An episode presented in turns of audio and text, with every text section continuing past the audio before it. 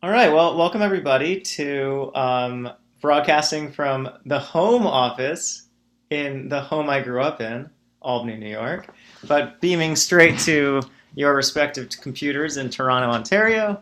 Um, we have an opportunity to do uh, a little bit of a deep dive tonight, uh, looking at the first verse of um, Parshas Kedoshim. So we have a double parsha this week, Acharei Mos Kedoshim, uh, which Acharei Mos focuses on the it begins by framing itself as being after the tragedy of the death of Nadav and Avihu, which we studied a few weeks ago during Shmini, um, and then but then switches into a bunch of um, bunch of regulations about how to um, about how to maintain holiness in interpersonal matters, um, how to maintain, let's say, an ethical relationship within your family and things like that. So these are often commonly read, um, commonly read on the afternoon on Yom Kippur. But then we move into Kedoshim, which begins with this clarion call that God says, uh, "Kedoshim tihiyu, you shall be holy." And what I find so interesting and so evocative about this pasuk is that it is not clear to me what holiness means. Right? Holiness seems to be a central concept that distinguishes religion from other systems of meaning, right? Like you don't say philosophy is to philosophy's central focus is not holiness, right? Ethics central focus is not holiness. Religion's central focus seems to be the sacred. Um, so, what is it to be holy? What does it mean to have holiness? What is what is it to be sacred? So that's what I want to explore in today's class, and it is a question that the Meforshim, that the commentators also take up as well. Before we dive into the sources, I am curious what you associate holiness to mean. Do you have any, what, what, what comes to mind when you think of holiness, of Kedusha? Living according to halacha. Okay. And including the ethics, including even more important human to human than human to a ship. Okay, so there's following the the, the Jewish law, and then also it seems to be combining that with a sense of morality. Okay, yeah, Marta. I was going to say that in some ways, holiness seems to be perceived as like the absence of evil. So, mm-hmm. you know, somebody who is holy does not commit like, you know, murder and whatnot, for example. Hmm. Okay. Okay, so a little bit more of an accessible standard of holiness, right? Not doing the bad. Right. So I mean, that's like uh, uh, commonly you see that pasuk uh, that we say in the Book of Psalms that we say pasuk Zimran Shabbos. We say sur meirav aseh tov. Right. Hold off from doing evil and do good. And like every Nick says, ah, first you refrain from doing evil, and then that clears the space for you to do good. Beautiful. All right. Any other ideas? What do you associate kedusha with? What does it mean to be kadosh? I don't know. For, what do we do when we say kaddish on Shabbos? Right? Yeah, Shosh. For me, I was gonna say like unattainable unless you're like mm-hmm. not in this world. Okay. Not attainable uh, in this world. okay, so it's like asymptotic, right? You can like approach it, but you never quite get mm-hmm. there. And also something else you're bringing in is something transcendental, right? That it seems like kedusha is some kind of heavenly, angelic, divine quality, something that's not just like let's say morality, right? That's a human quality. It's the it's the it's the pinnacle of what it means to develop as a human being.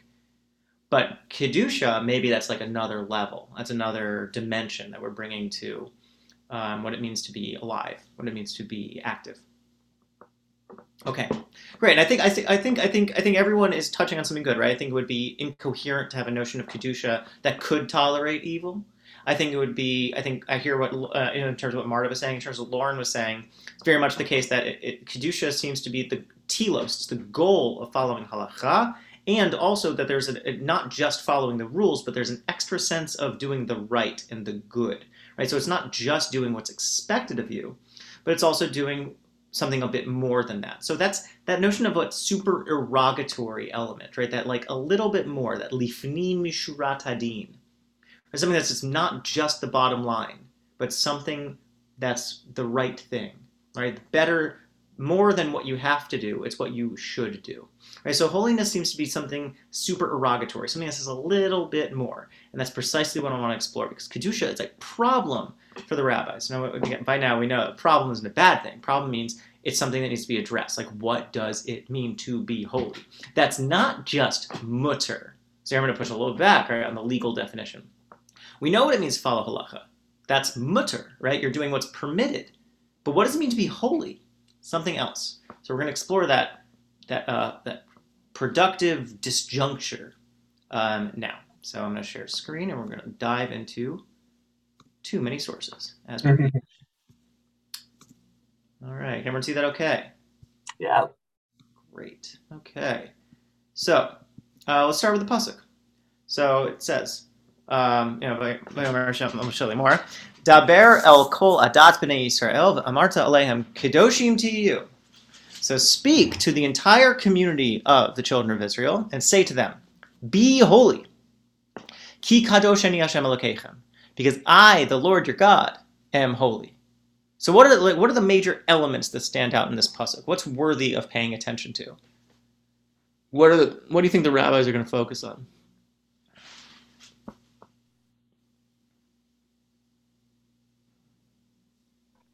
It's one classic element, right? That doesn't. I mean, one of these things start like thinking like a maforish, start thinking like a rabbi, right? What doesn't have to be there but is there? Why is it that the verse? Why is it that God asks Moses to frame this in the view of the entire community of Israel. Right? Why isn't this just for the Kohanim? Right? Vayikra is all about the Kohanim. Why is this directed to the entire people? So that's one question, right? It says be holy, doesn't define it, but it also pins on because I am holy, God.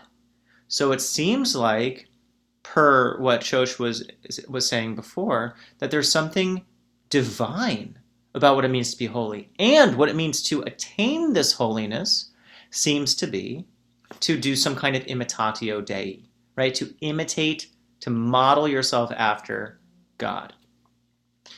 So we're going to look at all these elements, right? All these elements stick out. They're bolate, right? And they stick out. They grab our attention. So we're going to look at we're going to look at what the uh, have to say. So Rashi notices that this pasuk is directed to the entire community of Israel, and he says.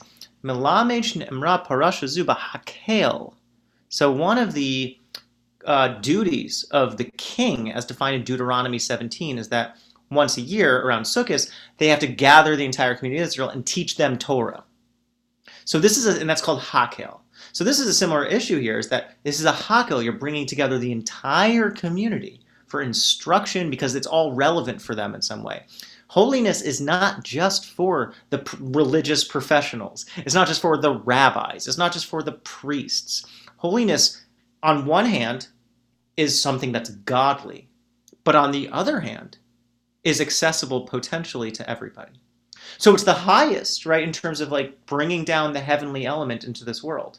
But it's the lowest, I don't know if lowest is the right word, but it's the most accessible in the sense that it is a standard that everyone can be is invited to approach is, is to try to um, strive after. So mipnei sherov gufe hatorah tuluyin ba. Says the, uh, the notion of kol adas right? Why is it every single people of israel? Because most of the torah's substance the gufa torah the body of the torah most of the torah's substance is dependent on it. Whoa so holiness is not just some abstruse concept. It's, according to this Sifra, this Tannaitic Midrash that Rashi is quoting, a core concept for Torah. You can't have Torah without Kedusha. It's its operating central principle, it seems, right? That the Torah, for Torah to be executed, for Torah to be actualized, for Torah to be activated, it needs to be in light of Kedusha, in light of holiness, to achieve holiness. Okay, look at another Rashi. Rashi, he's an important guy. He says, so here, you know, here he addresses the, the central command. He says, Kedoshim tihiyu, be holy. And here we have a famous Rashi. In this we're going to get into the famous debate between Rashi and Ramban Nachmanides. So Rashi says, ah, the word kadosh refers to being parush, specifically Perushi Mina Arayos, Umina Avera. Okay? So what's important to note here is that right before, remember I was saying that Acharei Mos Kedoshim, right? Right before Kedoshim is a lot of laws about um, sexual morality, right? Morality in your home life, morality in your domestic sphere, right? Laws about incest specifically and other crimes like that. Um, so Rashi says, aha, right? This is the way rabbis think. Things are next to each other for a reason in the Torah, right? They, they bump up against each other for reasons. What's called a hekesh. So since they're flowing into each other, aha, so kedoshim to you seems to be directed specifically towards your um, your appetite, right? Your not just your appetite, but specifically when it has to do with your continence, what the medieval Catholics would call your continence, right? Your your your, your sexual morality specifically. The word parush, uh, idiomatically speaking, means uh, ascetic, right? Somebody who is um, refraining from things, uh, usually especially sexual things.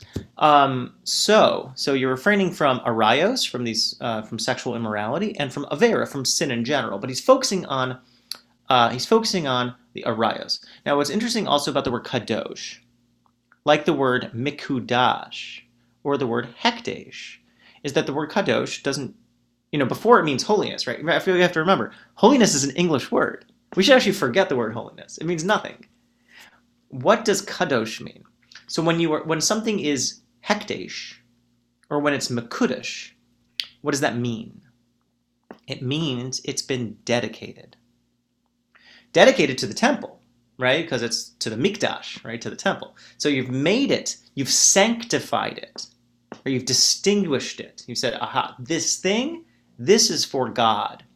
So Rashi takes that and says, Kadosh means a sense of separateness. Parush means to be separate from something, it means to be refraining, withholding from something.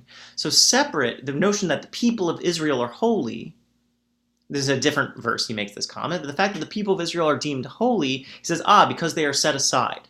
They are separate. They're special in that kind of way.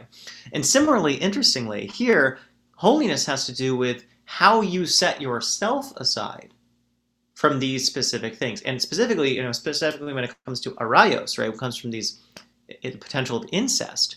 What is that? Those are two things that things that are close together, family members, which should not be mixing right? So we have a closeness, but what is required to navigate that is separation.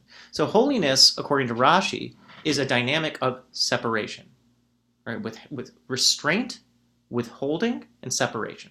So it is maybe who. So whose model, when we were chatting about this before, would it map to?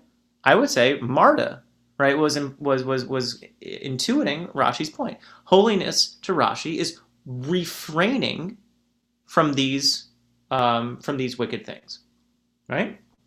So it seems like it's clearing out that space, right? Not entering the space of these kinds of uh, these things that you don't have license to do, and especially when it comes to you know when it comes to sexuality.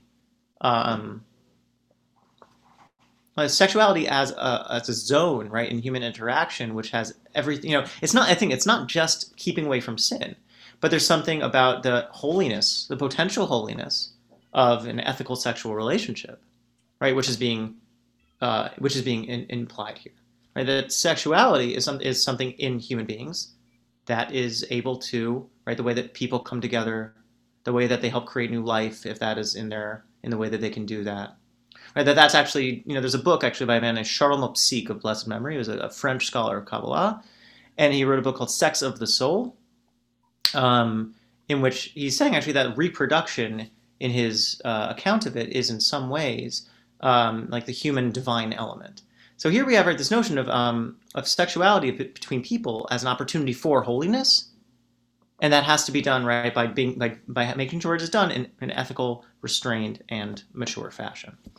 Okay, so that's Rashi. Rashi says kedusha has to do with your sexual continence specifically. Um, and here to back that up, right, we have this notion that um, here's the and here's the sifra that we mentioned before that the that this parsha was uh, set in front of the whole kahal. That's this is something for everybody, and that I think reinforces Rashi's point right? That um, sexuality is an aspect of human life, which is, you know, like it, we we don't have uh, as asceticism based religion, right? We have a religion where it's not like we refrain from sexuality writ large, but no, we find a way to actually perform it, to uh, enact it in ethical, moral, and mature, respectable, consensual ways. Right? So we find a way to sanctify how we act in the world rather than I guess like the you know the the the messiness of what human interaction entails going oh you know uh, it's a trap. No, you find ways to navigate it. You find ways to sanctify these interpersonal relationships. We don't refrain from them. We refrain from what it means to hurt another people through them, other people through them we find ways though to sanctify uh, sanctify them in ways that we come together ethically. So okay. Um, and here we have this notion of, oh, ella im makdishim atem oti hareni mekudash v'im lav eni mekudash. This is a beautiful point he makes here, uh, that the Sifra makes here. He says, Ki kadosh ani Hashem. For I, the Lord your God, am holy. All right, so the, the Midrash says back about this. It says, Lomar, this is saying, im makdishim or mekadshim atem atzmechem ma'ale ani alechem ki'ilu kidashtem oti. Beautiful point. He says, God says in the Midrash's imagination that if you sanctify yourselves, people of Israel, then I will consider it as if you have sanctified me. That's an amazing point. That's like a, you know, who would have, that, that really comes out of left field. God, we would figure, is holy already. Ki kadosh ani Hashem elokechem. I am, I am holy. You be holy because I am already holy. But no, you be holy. The word, and this is a grammar point. I know, where's all my grammar nerds? The word ki can mean because, but it can also mean such that in biblical Hebrew. So, be holy so that I am holy says God. So, by us sanctifying ourselves, by us acting in holy ways, in this interpersonal way, like Rashi is describing, or in other ways, as we'll see later, God is saying, by you making yourselves holy in this world, it's not just on this plane, it actually even has an impact on me. You sanctify me too. And it, it leaves open again, because it leaves this word kadosh as this like open field. It's still not clear what it's getting at exactly. What does it mean to sanctify God? I mean, here I guess we have the notion of a kiddush Hashem, right? This idea of acting in a way that proves God worthy, acting in a way that is worthy of God, right? So in the most intense version of that, kiddush Hashem has come to mean like is the language you use in Judaism for martyrdom, by dying al kiddush Hashem, right? Someone tries to coerce you into giving up your religion, you know, dying for the sake of God. But you know, in a less morbid fashion, being being Makadosh Hashem can also mean, and I think unfortunately we're seeing a lot of uh, opposite opposite examples of this in the news, but ways of behaving in a world that that rubs off well on the Jew on what it means to be a Jew, on what it means to be a servant of God, right? Like, oh, a Jew acts like that. Of course, of course they do, because they're a believer right? The way that we are God's representatives on this earth, that we are in some way bearing that responsibility. I think we've seen a number of examples of Jews in the Jews in the news who um, who I think have unfortunately lapsed into a kind of chauvinism, right? Have lapsed in a certain kind of forgetting that we're supposed to be. I mean, you know, the, the the lowest level of that is that people are watching. The higher level of it is that what it means to be a Jew is to have a vocation that vocation is, is Kedusha. What does it mean to be a Jew? Kedoshim you, be holy. The whole Torah is hanging on us being holy. We've lost the holiness element, and that's why I wanted to teach this class. What it means to be a Jew isn't just the bottom line letter law, right? Like Lauren was saying before. It's not just keeping halacha. Or if we keep halacha and we don't have the spirit of the law, it becomes a parody of itself. It becomes nothing. It becomes something that's just technicalities and loopholes and nonsense. Torah has to be alive for it to mean something. Kedusha is what it, is the spirit that infuses the letter of the law.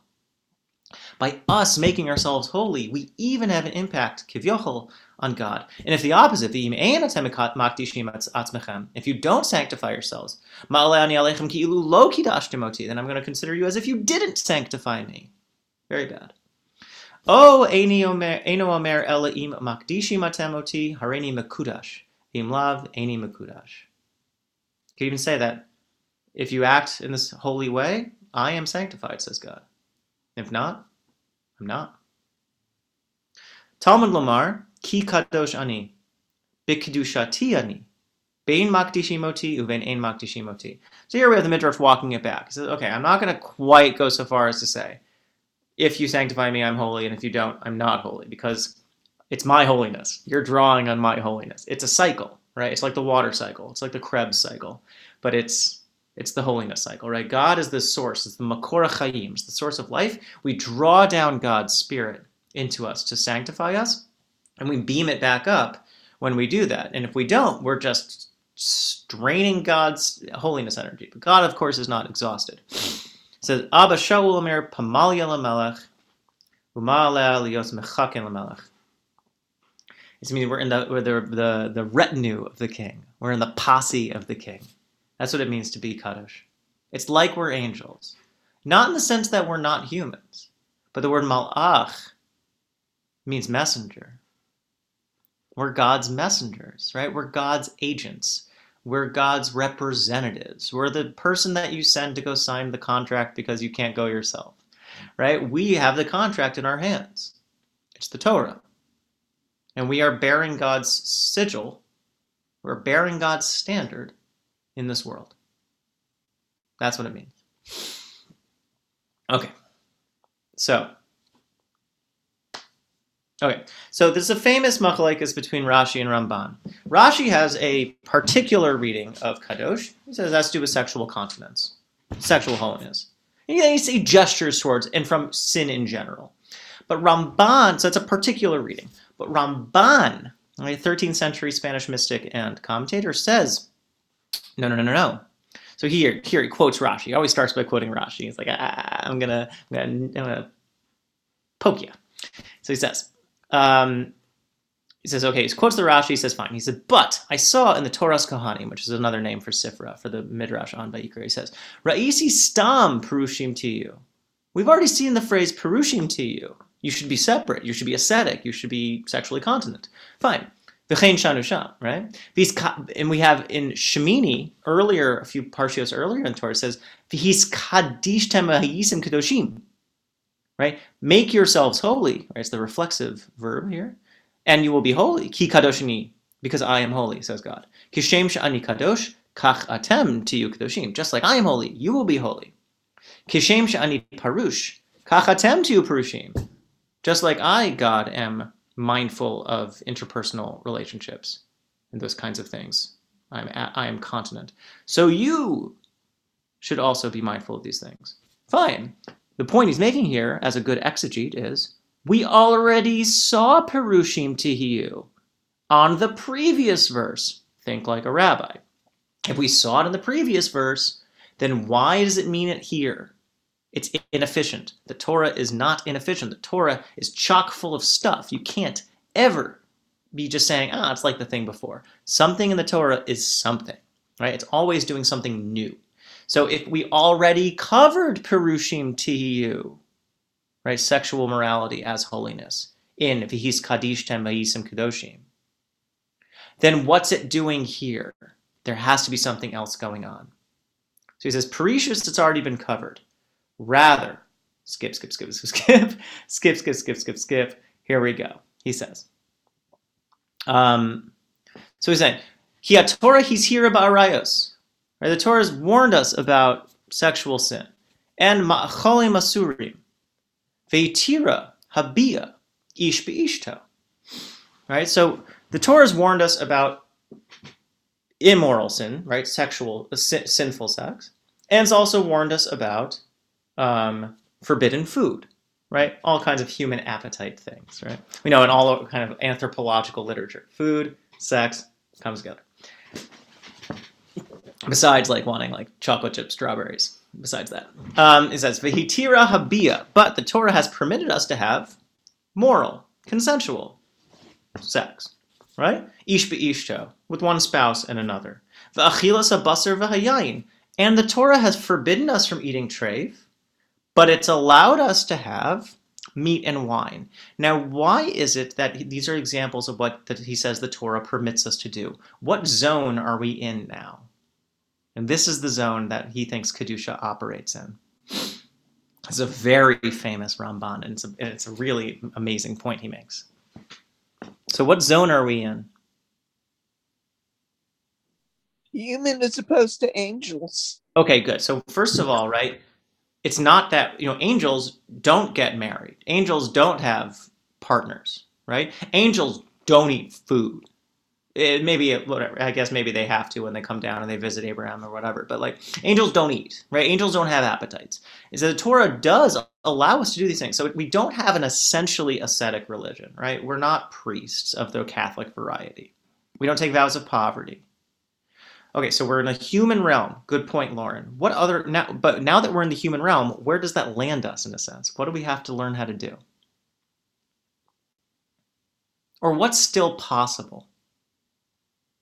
You can't eat pork. You can't have a cheeseburger. You can't um, you can't have inappropriate relations with a family member. But what can you do? You can have a hamburger. You can drink a bottle of wine, right? You can have an impossible burger with a real slice of cheese. So, but what zone are we in now? We're in the zone of the permitted. And also then the zone of the potential for abuse, the potential for overindulgence. Just because we're doing things permitted doesn't mean we're doing things well. This is the zone that he thinks Kedusha operates in. This is the difference between someone who fresses, fresses, fresses, right? Just like chows down on food, just lets their appetite take them over, and someone who is learning how to navigate the world with moderation. So he says, if so, you'd see Yimsa Bal Hataiva Makom Lihios Shatuf Bezemes Ishto, O Nasha of Harabos. I would see somebody actually who see who thinks then that they're permitted to engage in inappropriate sexual acts. Or to in a in like a polygamous time, or to load up on wives, right? Just to like just a, a, whole van full of wives, right? The point is just letting one's appetite or letting one's um, what one is aiming for just take them over. But he says here, um, or to be lihios besob e yain bezule basar, right? Or instead, maybe actually to be just a, a, a drunkard, right? Just gluttonous in their in their consumption of wine or gluttonous and they're just like eating fatty meats, right? And loading up on cholesterol, letting their appetite take them over. So he says,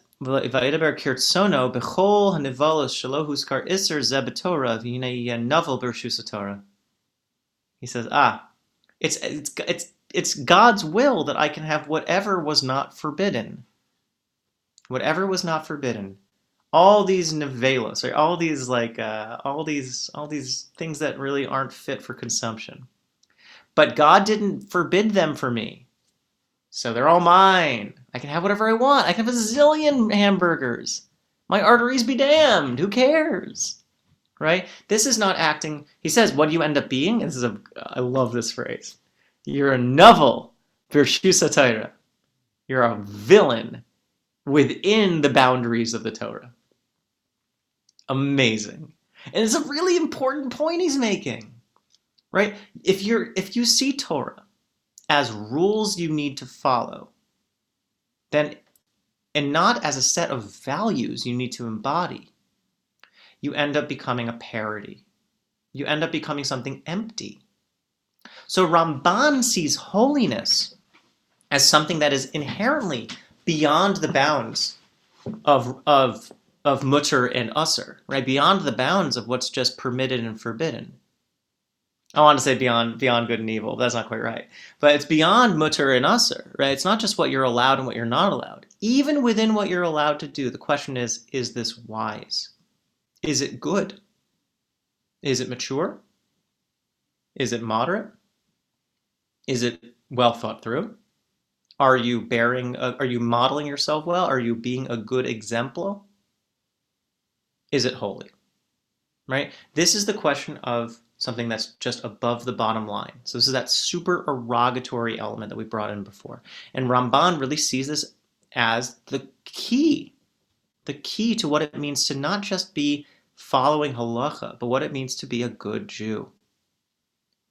This is something I'm very passionate about personally, and something that I really, I mean, listen, I'm not, I, I, not that I can say I, I live up to the standard all the time, but I mean rather that that it me- has to mean something to be a Jew. It has to mean something to keep the Torah. It has to mean something to be an Eved Hashem. It can't just be the only way to understand it is uh, that you just like need to know the halacha, right? I think that's a, unfortunately that's a trend that we're seeing more and more. It's just okay, whatever the Torah says I can do, I can do, or what I can't do, I can't do, and that's what it means. That's all it means. The Ramban is saying no, no, no. How you behave in this world that matters. It's not just what you do; it's how you do it. It's how you live. It's not just the choices that you make, but it's how you navigate those choices. Okay. Thoughts? What how what do we how do we it's a very big idea he's saying here. But how do you how do you take it? What's some reflections? Yeah, Lauren. Sorry, that's Torah B'derech Eretz, which mm-hmm. we learned as B'nai Akiva Nix. Mm-hmm. Right? That's that's Torah and Derech Eretz. Mm, very much. Without it, you've lost the way. Like you say, it's just empty laws, and you're forgetting about the meaning, the spirit, and how to be a mensch. Yes, although I want to put, I want to radicalize that a little bit and say it's not just Torah v'derech. It's that per, at least per, I mean, maybe we can synthesize Rashi and Ramban, and we say that, like Rashi was saying, the gufei Torah tuluimba. It is, it's not just Torah and derech eretz. Is that kedusha is central to what Torah entails. That we have this idea of like, oh, there's Torah and there's morality. And Ramban is saying he has a synthetic view. He's saying there is no Torah without holiness. So derech eretz is key to Torah here. So yeah, very much. Marta? Um, I was just kind of wondering, like going back to the point of like uh, the topic of overindulgence, for example. Mm-hmm. So let's say, um, let's say I enjoy drinking wine, okay, mm-hmm. um, and is it up to me to decide like how much wine is too much? Like who's who's kind of like the judgment on like, okay, this this amount of wine is holy enough this amount of wine is no longer holy. You should really cut what you're drinking. right. That's a great point. So like above, he he gets in the point of like, yeah, so I mean he kind of he's drawing on Rambam. On Rambam, right? My my so this is Nachman. He's drawing on Maimonides, which is the notion of Shvil Hazav, the golden mean, the idea of like living moderately, right? Um, but it's not like I mean, what you're in is an interesting zone, right? Because when it comes to halacha, it's based on shiurim, right? It's based in measurements. Like, okay, you need to have a, a quarter log of wine. You need to have a kazayis of bread, right? You have exactly, you know, you have a kabetza of matzah, right, to be a real stark. But when it comes to not doing things, or what it means to then re-permit yourself to do, what it means to dabble in these things responsibly or in a holy or sanctified fashion, that's a very good question, right? We can't, in a sense, just have law because it seems like, like what you're exactly what you're saying, Marta. It's it's individualized, right? Mm. It's each person trying to figure. So I think with a lot of these things, we we find that the Torah actually has a lot of room for individuality, individuation, because the Torah needs to be enacted and actualized by people. And to do it well, to do it meaningfully, it means you need to know what your own internal interior like landscape is. Right? You need to know what it means to do that. But I think actually you're I think intuiting a, a, a text I wanted to bring in later. But you know what? Zoom, zoom, zoom. Let's zoom, zoom, zoom. Um, yeah, here we go. So here's the Amek Davar, who's one of my favorite Meforshim, uh, the Netziv, Naftali Tzvi Berlin, is a student of the of the Volozhiner Rebbe. Um, he writes, Kedoshim tihiyu. Vikdima Kasukan, right? And the Torah makes sure to front this notion of El Kol Adas B'nai Israel. So before we saw a more holistic vision of that, like Rashi drawing in the Toras Kohanim, right? Because everyone needs to know about this. This is relevant for everybody because the Torah is dependent on it. But he has a different notion of kol. He has a different notion of everyone. Why is it everyone, he says? Because Ba'asher ein perishas kol adam shave. Because each person's navigation of this, right, withholding or refraining, or what it means to navigate this in this kind of mature way, not everyone's is equal. Ein perishas kol adam shave. V'toras kol achad levado biyado. What a phrase! From a real Litvisher Rebbe, he says, and the Torah of every individual is in their hand. Everyone has is grasping their own Torah. Everyone's holding their own, everyone has their own Torah like the Torah of their individuality. So it can't be written in the Shulchan Aruch because it's the Torah you have in yourself.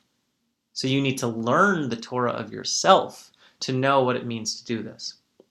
No one outside can, I mean, you can have like trusted advisors, you can talk to your teacher, you can talk to your parents, you can talk to role models, talk to your friends, your chavrusas, right? You can talk to people about like, what does it mean to do this? Like, what does it mean to engage in this? What does it mean to be holy? Those important questions. Dialogue is a really important way to get to know yourself. But it's a Torah that's in your hand. It's it's up to you. Not something you're like accustomed to hearing when it comes to Judaism. But again, this is the this is the tavlin, right? This is the spice. This is like what flavors the entire point of what it means to live as a Jew. Is it has to be meaningful that you are acting meaningfully in this world that what that the choices you're making are meaningful ones and it's and you're navigating the landscape of yourself right every person's torah is in their hands lefi teva gufo v'halichos beso chidome and what's the torah gener- you know what does it reflect? It reflects your nature. It reflects the way you were raised. Reflects your you know your your physicality. Your like you know maybe your genetics right? The torah of nurture the torah of nature. Whatever it is that went into making you, that's a Torah too. And that's what's informing these choices.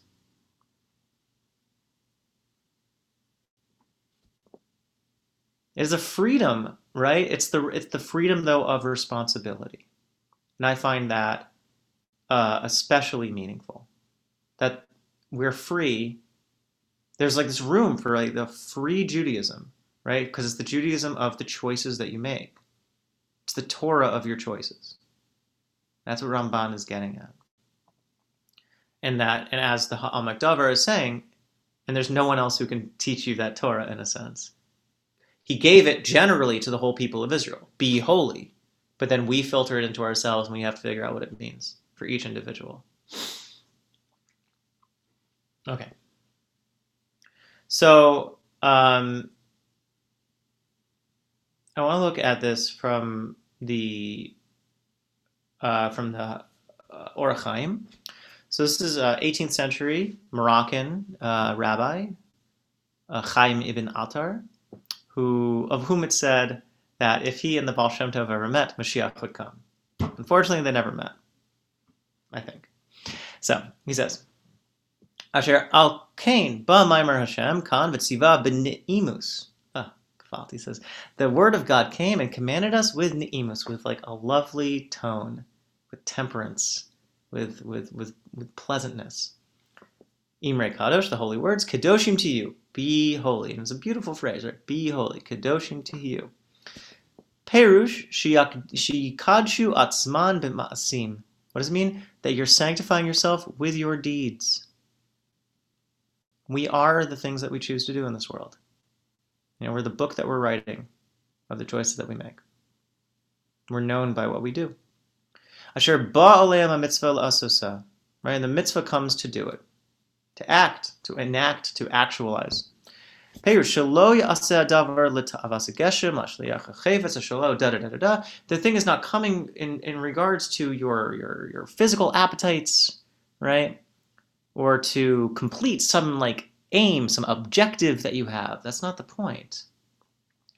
Ella ya'aseh hadavar kedusha v'tahara. Aha. The principle of kedusha, right? You have to do these things in holiness, purity. Oh. Kedusha, says Chaim ibn Attar, is a complete rejection of the ends justify the means. Because the end is only justified. The end, in a sense, is the result of the means, says Kedusha. For you to say, okay, I need to achieve this chayfetz, I need to figure out how to complete this thing in the world. That's the point. I need to do 5,000 mitzvahs. That's what I have to do. I have to do those mitzvahs. I have to get them done. But you forget that the point is how you do them. What kind of person that makes you. What kind of life that you're generating for yourself. Right? It's not just the what, it's the how. It's a very subtle way he's saying it. But the what is just the last part of the how. The path that we walk, the life that we lead, the choices that we make. You can, I think, think of it in a very small way and a very big way. You can think of it a small way in the sense of when you light Shabbos candles, are you going to give yourself the time and the space to think about what it means to do it? To pay attention to the way that your hand moves as the match alights on the wick pay attention to how you feel as you complete the act, to pay attention to the kavanas, the intention you're bringing into Shabbos as you begin its holiness. Right? Or are you just going to say, okay, I'm just going to get it done? Even that's a how, right? But the point is, we're all is what you're is like the binary of yes, I did it, no, I didn't do it. The point is that it's a dimmer. Right? We're turning up the light. We're turning up the holiness in this world. How you do it is what turns it on. But we can think of it in a bigger way too, right? I think that's just really like bringing our attention to the way that we behave. You think of it as like a dancer, right? Every radiant, every gradient of movement changes the piece entirely. Think about that when you're lighting the candle. But in a big way too, right? What he's saying is we can't think of Torah just as the results of doing the thing. We have to think of Torah of what it means to inform a life to inform what goes into those those achievements. Right? He's uses example of like, okay, let's say you're wrapped in you're wrapped in a tallis, or you're you wrap yourself in tefillin, right? And then, right, you're like, okay, I put on my tefillin, I did it. Put on the tallis, I did it. And then you just like have disgusting thoughts. So you have like nasty thoughts. You use your mind in a way that's unbecoming. There should be a disjuncture between those things. Otherwise, what does it mean to put on a tallis? What does it mean to put on tefillin if what you can do while you're wearing them is meaningless? If putting on tefillin doesn't impact the way that we think, the way that we feel, then haven't we, in a sense, undermined, evacuated the meaning of that tefillin brings? You say, fine, tefillin has its own inherent sanctity. God is, is holy without us. Fine, that's true. But how we use them in our lives, we have to be not just results oriented, but also sensitive enough to feel what it is for it to have a, to do its work on us. Wearing tefillin should be changing the way that we feel, the way that we think. You want to live up to the standard of what it means to be wearing tzitzis, to be wearing tefillin, to be wearing a, a, Star of David necklace, right? To be wearing a mezuzah necklace, to have a mezuzah in your home, right? These things should be changing our lives. To be holy is to be changed, transfigured, made better.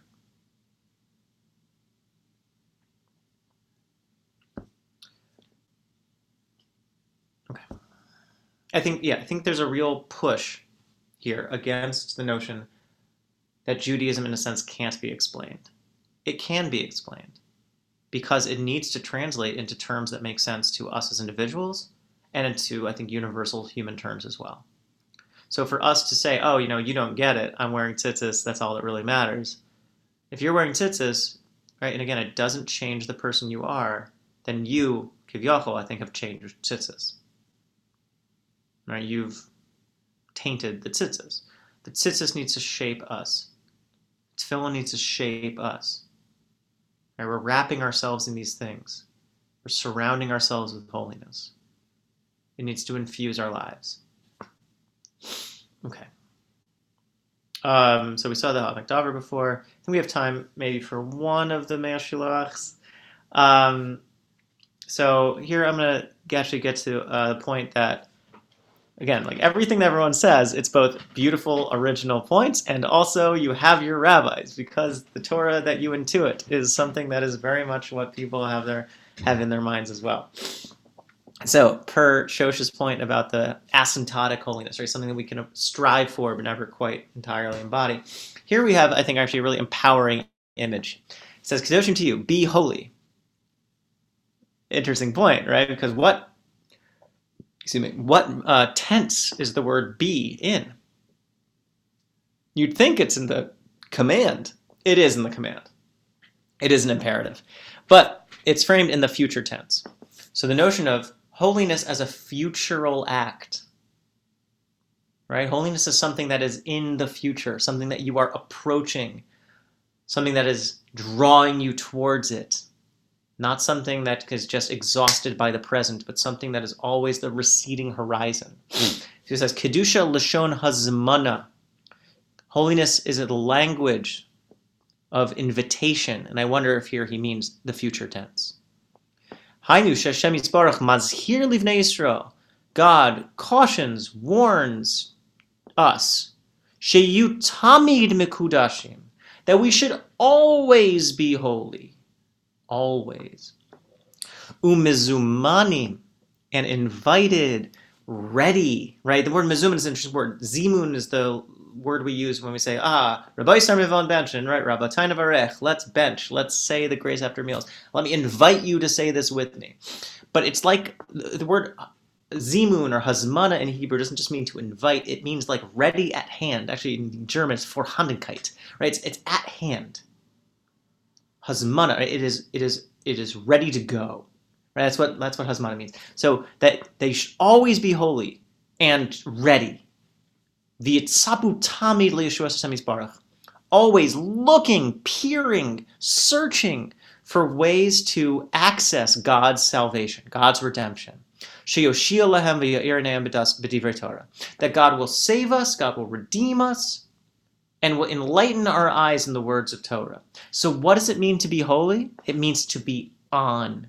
It means to have your switch flipped on. It means to be active and alert to know that holiness is not something that can be completed or satisfied or exhausted. Holiness is something to strive for. It is a horizon you're trying to grasp, but there's always another more to go. It is an asymptote you are approaching, but you never quite get there. Not in a way that disempowers us, in a way that empowers us. Holiness is infinite, so how could we ever exhaust it? It's to keep on feeding that engine, to keep on drawing down that shefa, to keep on striving for new ways to embody divinity, to embody holiness more. Ki kadosh ani, because I, the Lord your God, am holy. Be holy because I am holy, says God. Hainu Shem Yisbarach. Omer. Ki hu Yisbarach mizuman tami loshi lisro. Says, just like I say, please, you should be holy always. Always be looking for ways. Always be looking for ways to find me. God says similarly, I too am always ready, always invited, always at hand to save you. We are looking for ways to access God. And God says, just like you are doing that for me, I am doing that for you always. God is Mizuman just like we are. V'al yidei zeh gam Yisrael tzrichim lios tami laShem shelo yatridu asman olam. Because that we need to have a we need to have a better clarity of purpose. That we need to always be ready at hand, to search always for God, and not to become distracted, distressed, troubled, deviated by, right, deferred by the matters of this world. Now, again, he's not saying become a hermit. He's not saying become some kind of anchorite monk. He is, though, saying holiness is a view from eternity. It clarifies what's really important. Lahavdil elef havdalos. Really lahavdil. It's not the same, but it but there's an interesting um, conjunction. I think quarantine, I think the coronavirus experience has also given us a certain kind of viewpoint from eternity. Being closer at hand with vulnerability, with potential sickness, with seeing the way our lives are turned around, with seeing how many things get taken away. I think it's really helped to clarify what's important in our lives. It's helped get us away from, in some ways, the hustle and bustle of the day to day. And it's helped, I think, refocus many of us on our families, on matters of social justice, right? On a, on a healthy and equitable society. It's helped, I think, clarify things. The viewpoint of eternity is what it means to live striving for holiness, says Shilach.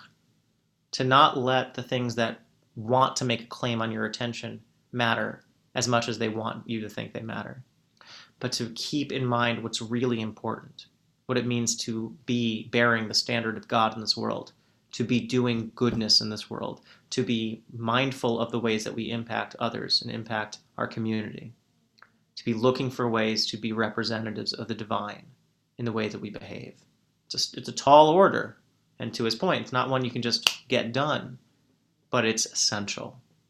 And it reframes and reprioritizes, rearranges the way that we view our participation in this world. So I'll, I'll, I'll just end with this point. In a different comment, Mei HaShiloach says, Kedoshim tihiyu, kemosha Shemati, de parshas kedoshim hapesicha kedoshim tihiyu, you shall be holy. Perush gam you have tacha, it's a promise. She'az yihiyu kedoshim, that then you will be holy in the future. It's a it is an empowering future. Not one of saying holiness is in the future so you should feel bad about the present. But rather holiness is in your future and i promise it's there for you. And that was true in the past as well right? The present is the future of the past Whoa. The point is, right, is that it's not like it's it's not a future that's never reached. It's a future that's always reached but one that's never exhausted. There's always more to do, but also there's always more that we've done. So, just as much for us to push ourselves and to challenge ourselves, to try to be holy, to embody the mitzvah of love your neighbor. He said, Oh, this is incredible. He says, for example, the, the mitzvah to love your neighbor. She'ein biyada adam klal No one can fully do that mitzvah. How could you ever say you've really ever loved anyone enough? right? Love, like holiness, is also transcendent. We draw from it, but we can't complete it. He says, "What if you're what if you're mad at somebody? What if you hate somebody? What if they what if they just you can't get over this? What if you can't generate love for them?" He says, "Loyo ilu im kidem lahagia madregas kadosha." It's okay because holiness is more. Holiness is always more. Love is always more. Be holy Keep on trying. You can't ever do it all, but keep on trying. Don't think of yourself as having done enough or not done enough. Don't think of yourself as like, oh, I, I, I don't like psych yourself out of trying to do good in this world, but rather um, realize, like I think there's a through line here through all these parshas, Meforshim. There's a through line of it's not what you do in a sense, it's how you do. That there's always an opportunity to look at our lives, to take it up in our hands, the Torah that's in our hands, like the Ha'amek Davar says, to look at our own individual Torah, to read it, to learn it, and to think hard about how I can be this best version of me, this holiest, holier version of me in this world, how I can tackle an inexhaustible resource, how I can drink from that reservoir but also realize that there's more to always drink. It's an incredible challenge, but it's also an incredible promise that God makes to us. And I wish us all um, courage, I think, in doing that work, and in, encouragement. Look to the resources you have. Look to your friends. Look to conversations you can have. Think about what, not just what am I doing, how am I doing. What I think this gives us is actually opportunities to learn how to be proud in a healthy, holy way, to look at our lives and to craft them in ways that we feel proud of ourselves about. I'm really trying. God, God knows that I'm trying, and I'm going to keep on trying. I'm trying, and I'm going to keep on trying. All right. Have a good Shabbos, everybody. Thank you. Good Shabbos. Thank you. That was very so inspiring. Um, uh, the sor- the sources I'll put a, in the chat right now, and I'll leave them as a comment on the video. If you want to download the source sheet, just uh, click it, and you can save in your browser, and you download it later. There's always more sources, you know that. All right, everybody. Uh, here, copy that thing. I'm gonna I'm gonna end the meeting. I know.